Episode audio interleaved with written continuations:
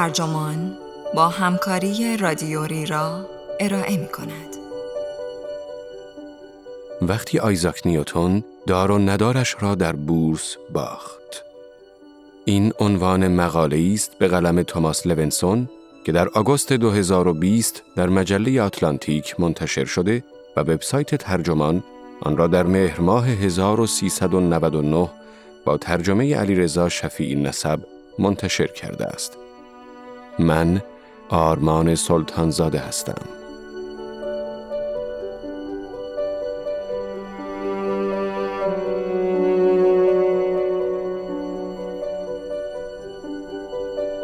دست برداشتن از سودهای کلان کار آسانی نیست. همه می‌دانند که وقتی بازار سهام با سرعتی بیمهابا بالا می رود ممکن است همه چیز ناگهان فرو بپاشد. اما با این حال خیلی ها ترجیح می دهند همچنان بختشان را محک بزنند. نمونه بسیار شاخص، آیزاک نیوتون بزرگترین ریاضیدان عصر خودش و مظهر اقلانیت و هوش بود. که رقم هشدارها تمام ثروتش را پای سودای سود بیشتر در بازار سهام به باد داد. طرفان که این اتفاق 300 سال است که بارها رخ داده و همچنان سرمایه گذاران را قربانی خود می کند.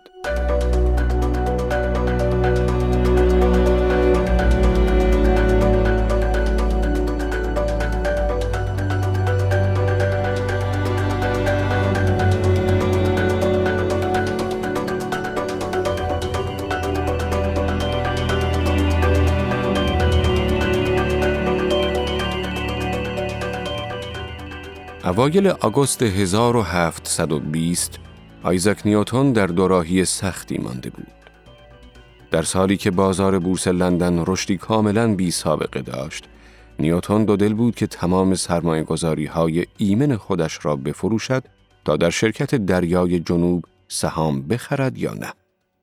ارزش سهام آن شرکت که از بزرگترین شرکت های خصوصی تاریخ بود، از ژانویه آن سال هشت برابر رشد کرده و هزاران نفر را روی کاغذ ثروتمند کرده بود. نیوتون ثروت زیادی داشت، اما معمولا در سرمایه گذاری محتاط بود. در ماهای نخست سال، بخش زیادی از پولش در انواع اوراق قرضه دولتی خوابانده شده بود.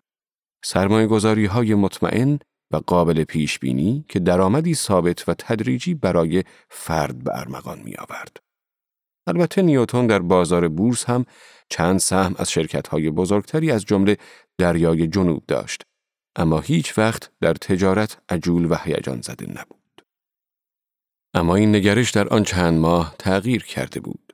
نیوتون در بازار رو به رشد به خرید و فروش مشغول بود و گویا این امید را در سر می پروراند که ثروت نسبتا زیادش را به ثروتی کلان تبدیل کند.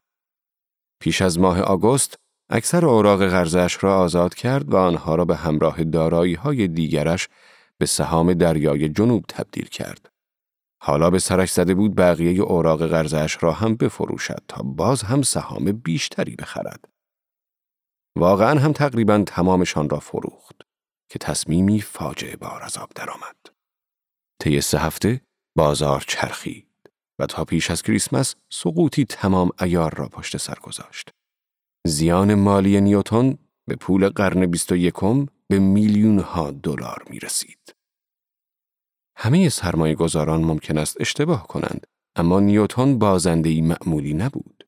او بزرگترین ریاضیدان روزگارش بود. کسی که عمیقا به تغییر در گذر زمان، خطر و محاسباتی که تجربه را به عدد در می آورد، می اندیشید. این نیوتون دوم نه آن نابغه استثنایی بلکه آن بازیکنی که در بازی بورس شکست خورد امروز پیروان بیشماری دارد نظام مالی جهانی امروز نیز مثل 300 سال پیش در هم می شکند. حباب دات کام که از سال 2000 تا 2002 سقوط کرد و حباب مسکن در سالهای 2007 و 2008 بخشی از الگویی تکرار شونده هستند که پس از رشد ناگهانی دچار سقوط شده و افراد، نهادها و ملتهای بیشماری را ورشکسته می کند. خطاهای نیوتون مسئله مهمند چون هنوز هم همان اشتباهات را تکرار می کنیم. چندین ماه است که بیماری کشنده و همهگیری دنیا را در نوردیده و میلیون ها آمریکایی را از کار بیکار کرده است. این بحران جدید حالا بحرانی که منجر به رکود بزرگ اقتصادی شد را به خاطره دور تبدیل کرده است. فراموشی یکی از دلایلی است که باعث می شود حبابها دوباره و دوباره شکل بگیرند. دهه ها پیش از همان لحظه ای که کنگره محدودیت های جدیدی روی کسب و کارهای پرخطر اعمال کرد، صنعت خدمات مالی ترفندهای جدیدی را برای دور زدن این محدودیت ها در پیش گرفت. اما با نگاهی به تجربیات گذشته، دلیل چندانی نمیابیم که به خرد و اقلانیت کارشناسان مالی و سرمایه گذاران اعتماد کنیم. مردمان هم دوره نیوتون او را باهوش ترین آدم روزگار می دانستند. وقتی او اشتباه می کند و نیمی از ثروتش را بی محابا به خطر می اندازد، پس این کار ممکن است از هر کسی سر بزند. اندرو ادلیسکو ریاضیدان لهستانی آمریکایی سال گذشته پژوهشی درباره فعالیت‌های اقتصادی نیوتون در دوران حباب شرکت دریای جنوب منتشر کرد که به جز اشتباهات دور و دراز این متفکر بزرگ الگویی از بلاحت مکرر انسانی را نیز نشان می دهد. وقتی بازارهای مالی با رشد پیوسته ارزشها آدمها را به وسوسه می اندازند، حتی با هوشترین ها هم یارای مقاومت ندارند. رویدادهای 1720 آزمایش اولیه‌ای در حوزه مهندسی مالی بود که به شکل بسیار بدی به قه قرار رفت.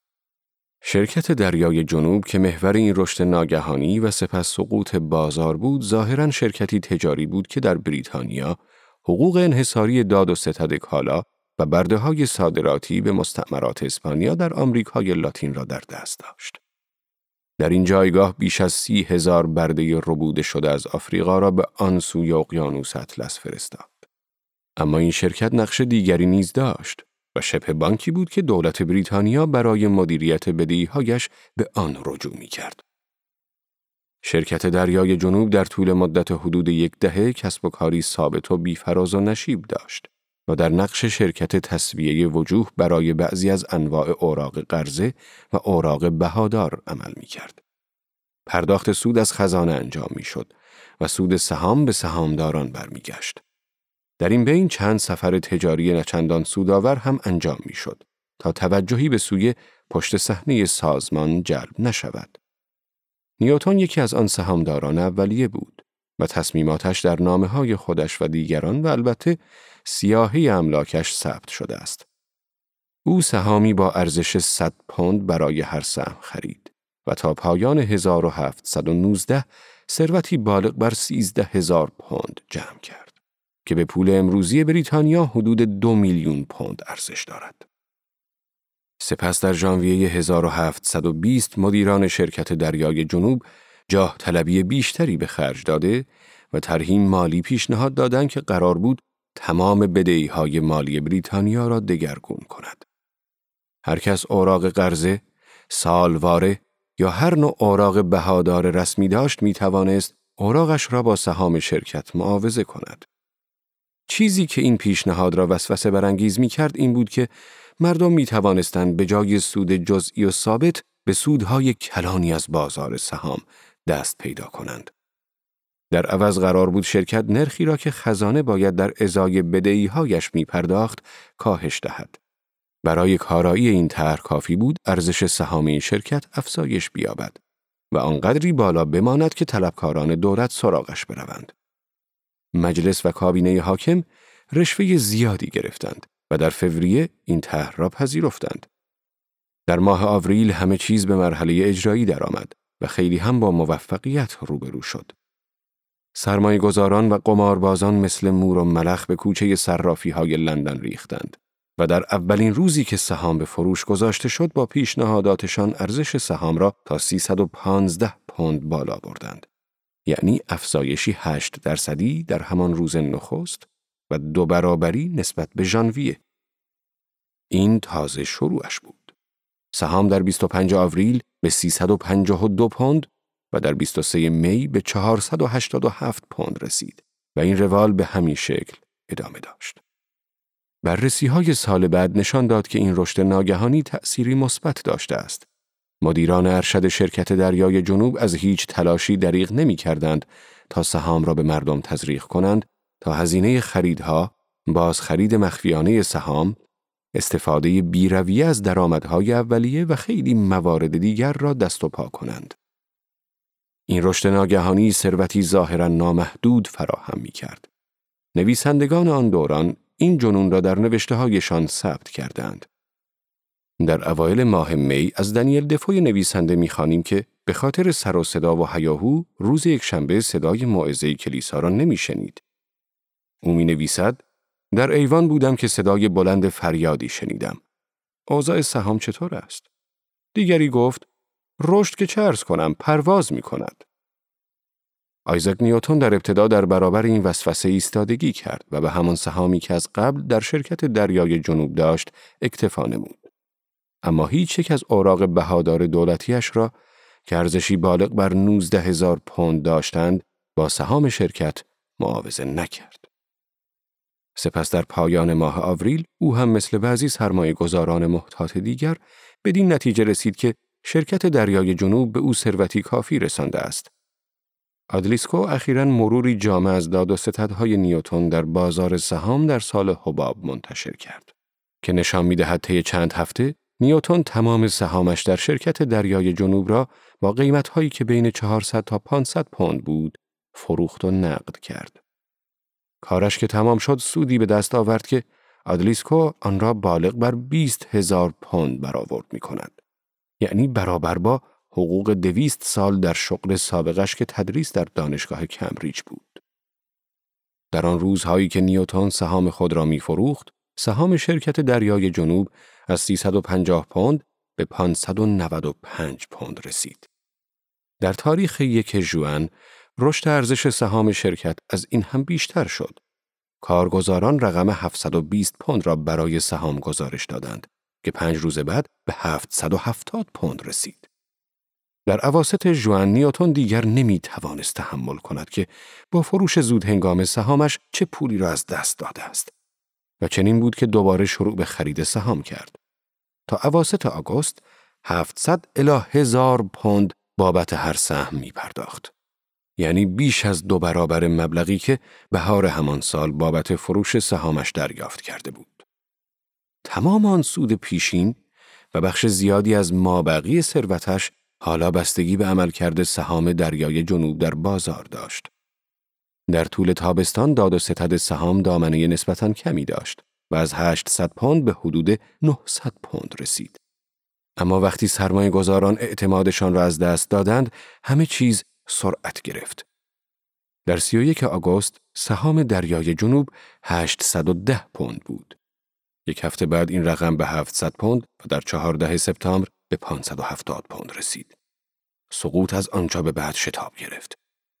سهام شرکت در یک اکتبر 290 پوند ارزش داشت.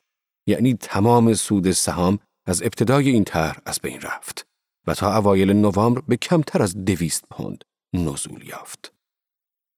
زیان مالی نیوتون فاجعه بار بود. حدود 20 هزار پوند که به پول امروز حدود چهار میلیون دلار است و طبق حساب آدلیسکو شاید حتی بیشتر هم باشد. نیوتون این پیامد را هم فاجعه بار و هم مبهم می‌دانست. چطور ممکن بود چنین اندیشمندی بدین شکل شکست بخورد در حالی که برخی دیگر که به اندازه او باهوش نبودند خطر بزرگ بازار را در دوران اوجش تشخیص داده بودند. مثلا یکی از اعضای مجلس به نام آرچیبالد هاچسن از همان ماه مارس جمع و تفریقی انجام داده بود تا نشان دهد که سهام دریای جنوب حتی در همان مراحل اولیه حباب هم قیمتی خطرناک و بسیار بیش از حد معقول دارد. محاسباتی زیرکانه بود اما برای نیوتون خیلی چیز ساده و پیش پا افتاده‌ای به نظر رسید چون مبتنی بر مفاهیمی بود که نیوتون چند دهه پیش یاد گرفته بود. با توجه به این سادگی و اینکه هاچسن آن را منتشر کرده بود تا همه ببینند چرا به فکر نیوتون نرسید که ثروتش را نجات دهد. او برای خطایش توضیح ساده ای داشت. در آن لحظه سرنوشت ساز عقلش پریده بود. یا در اصل عقل اطرافیانش پریده بود. خواهرزادش از اون نقل می کند من می توانم حرکت اجرام آسمانی را اندازه گیری کنم اما جنون مردم را نه. البته که این بهانه بیش نبود. وقتی دنیا عقل ستیز باشد تقصیرات از گردن او ساقط می شود. اما حالا که سه قرن گذشته آن توضیحات نمی تواند دلیلی بر توالی خاص تصمیمات نیوتون در بهار حباب باشد. چون هر کدام از تصمیماتش در زمان خود معقول به نظر می رسد. دلیل حرکت اولش یعنی تصمیم به فروش در ماه آوریل کاملا واضح است. به این نتیجه رسیده بود که به ثروت کافی رسیده و می‌خواست این سود را نقد کند. چند هفته بعد که به بازار برگشت هم با داستانی به همین اندازه منسجم قابل توجیه است. همین تصمیم اساسی قبلا برای صدها و چه بسا هزاران نفر کارساز شده بود. افرادی که بیش از یک بار به بازار سهام ورود و خروج کرده بودند. ماهی را هر وقت از آب بگیری تازه است. پس چرا برای نیوتون چنین نباشد؟ و واقعا هم برایش چنین شد تا اینکه ورق برگشت. آنچه تا سالها نیوتون را آزار داد و امروزه هنوز هم عجیب به نظر می رسد این است که تواناییش در تحلیل بدون تعصب و قرض به دردش نخورد. آن هم درست در دورانی که بیش از همیشه به آن نیاز داشت. نیوتون کسی بود که لگاریتم ها را تا پنجاه رقم اعشار محاسبه می کرد. اما در تب زمانه نتوانسته بود جمع و تفریق ساده ای انجام دهد. این ضعف فردی نیوتون به یکی از ویژگی های عمومی پول پرستان اشاره می کند. به بیان ان مکنز، مورخ اقتصاد، بحران های بازار پدیده های اجتماعی اند. عواطفی که انسان ها احساس می کنند و به یکدیگر انتقال می دهند منجر به بروز تصمیماتی می شوند که ما در ذهن خود آنها را عینی و اقلانی جلوه می دهیم. این موضوع 300 سال پیش در اولین فاجعه مالی چشمگیر در دنیای مدرن صحت داشت و امروزه نیز صحت دارد. پرسش اینجاست که آیا می‌توان کاری انجام داد تا به جز فاکتور فکر که بیشک همه ما از این لحاظ از آیزاک نیوتون ضعیفتریم چاره دیگری اندیشیده شود؟ و اگر بتوان چنین کرد، آیا عملیش خواهیم کرد؟ از سال 1721 رهبران جدید مجلس بریتانیا شروع به اجرای تمهیداتی کردند تا جلوی تکرار فاجعه سال پیش را بگیرند. در فجایع اقتصادی بعدی همچون رکود بزرگ نیز واکنش معمول همین بود. الگوی دیگری که همیشه تکرار شده این است که با رنگ باختن خاطره سقوط پیشین می‌گذاریم آن مقررات جدید اثر خود را از دست بدهند. از سال 2017 به این سو دولت ترامپ به شکلی نظاممند حتی جزئی ترین تمهیدات صورت گرفته پس از رکود پیشین را نیز از میان برده است.